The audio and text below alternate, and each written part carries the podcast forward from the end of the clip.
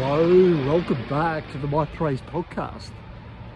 Not an unusual one perhaps today, but spirit, the divine, intuition, my guidance is encouraging me, even though we had a little bit of noise, which is not unusual on this podcast, as you know, because I do a lot of these on the run. But yeah, feeling this inclination to record, keeping it relatively short and simple, but the theme being shadow embodiment. So where I am is a place I spent, it was a little over two years ago. I spent roughly eight weeks around here living out of my car.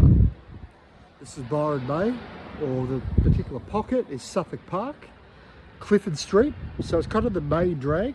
They're coming from behind me. So the main part of Byron Bay is behind me. I'll bring you forward to it shortly for people who are watching this on the visual version of Spotify. For the audio version, sorry, but you can, you can Google online. But yeah, coming from the beach where Clifton Street leads to, and I felt, yeah, and to fumbling my words a little bit, I felt called to come back here today because it was this very powerful place of healing for me, shadow embodiment, where I came here, yeah, two years ago when I was deliberately intending to bring more energy back into my body. And from a practical basis or a 3D perspective, that sounds a bit unusual, doesn't it? You know, what do you mean bring energy back into your body? Aren't you in your body? Well, from an energetic perspective, I wasn't necessarily grounded in my body. I could access intuition, you know, I could feel other people's energy. But the difficulty was I was feeling everybody else's, but not necessarily my own. You know, my, my program tendency was to reach out, to look to my environment to validate my worth rather than holding the energy within.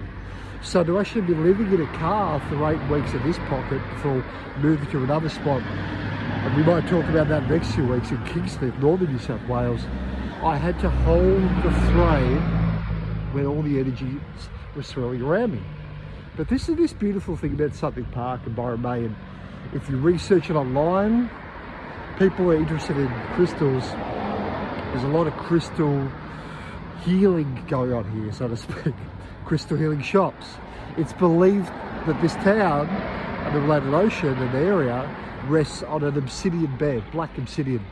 And obsidian is again connected with shadow transmuta transmutation healing.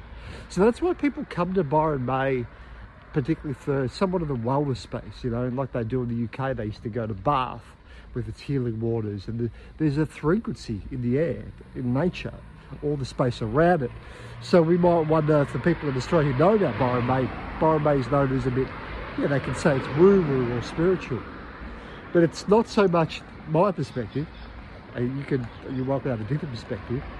You know, chicken and the egg, is it, is it the, you know, is it the land that creates the people or the people that create the land? I always thought it was the people that create the land, cultivate, and they do. They look after the land. I'm just walking past the place.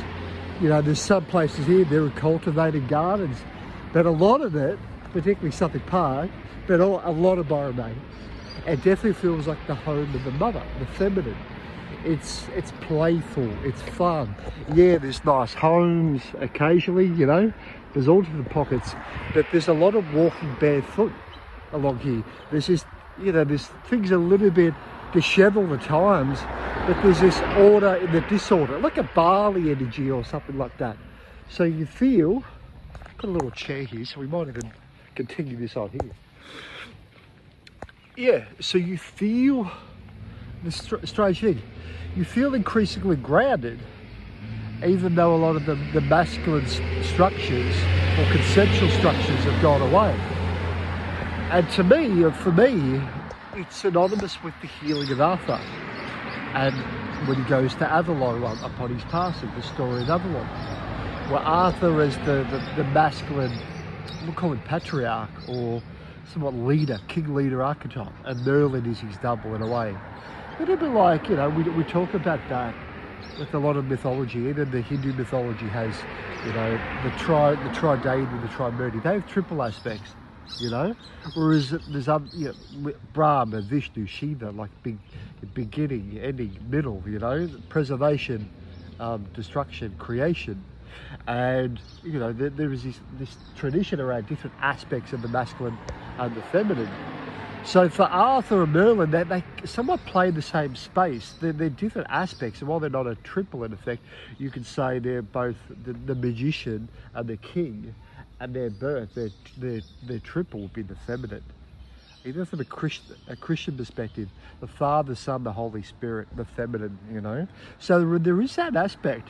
And when I was here, when getting it with the space of, of Suffolk Park and, and this kinship to Avalon and how when when you're in this space, particularly out of my car and some feeling somewhat vulnerable, the masculine structures, you know, very much tell you don't live out of your car, do they? Going to play by the rules. But this is this space where the masculine is somewhat healed because it releases attachment to structures. So that's the simplest thing around this that because it's so much more of the feminine frequency, a feeling dimension, like what happens with Arthur, the, the, the metaphor of Arthur's death is in his, and he's being, you know, the return of Arthur, the rebirth of Arthur.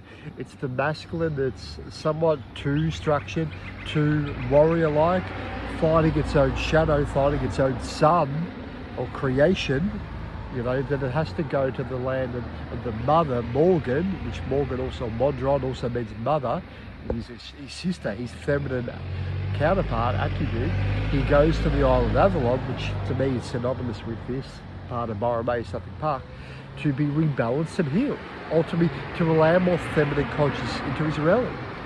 So that's my little snippet here on the, on the chair, the Arthur chair, that it's ultimately through a masculine, for me, when I was here, it helped me be less attached to the patriarchal structures. It's because I was less attached to them, focused on them, simply just embodying my own frequency, keeping it simple. I can be more embodied, sovereign in who I am. So the shadow embodiment we talk about a lot. You know, there's a lot of episodes I've talked about shadow healing, shadow integration. But shadow embodiment coming back here again today it's this real sense of that everything's okay. You're all right, you're safe, you know? And if someone jumps out of the shadow, or, you know, you have a, yeah, a difficult conversation with someone, you know, that might have, a story that might have developed from younger years, or just this sense of being ungrounded, so the energy was, was not fully integrated in the body, so you kind of feel like you're walking on eggshells. The embodiment of working at the, the worthiness worthiness is the work, I do like to say, is you just feel like you're integrated. You can actually feel that everything I've been talking about or channeling and sharing, that we are already worthy, that there's nothing missing. So I'll just, for those watching, I'll just have a last little bit of phase before we get to the car. Just going to cross the road here. This is a spot I used to walk along a lot. And I remember when I first moved here, you know, I'd, I'd been, I'd visited this place a few times, even when I was living in Kingscliff, and coming up to the bakery, where, yeah, when I was sleeping out of my car, I used to get up at five o'clock and I'd walk up to the bakery and get my coffee. And I remember the first time I felt very vulnerable even to walk without a top or, or you know, had to wear shoes. I have put the shoes back on the moment. But this whole little pocket was this space of healing because there was other people similarly receiving these healing codes of the land. So Suffolk Bay here, you can see we're just about to come up to it. It's a very small little pocket, but this is the bakery.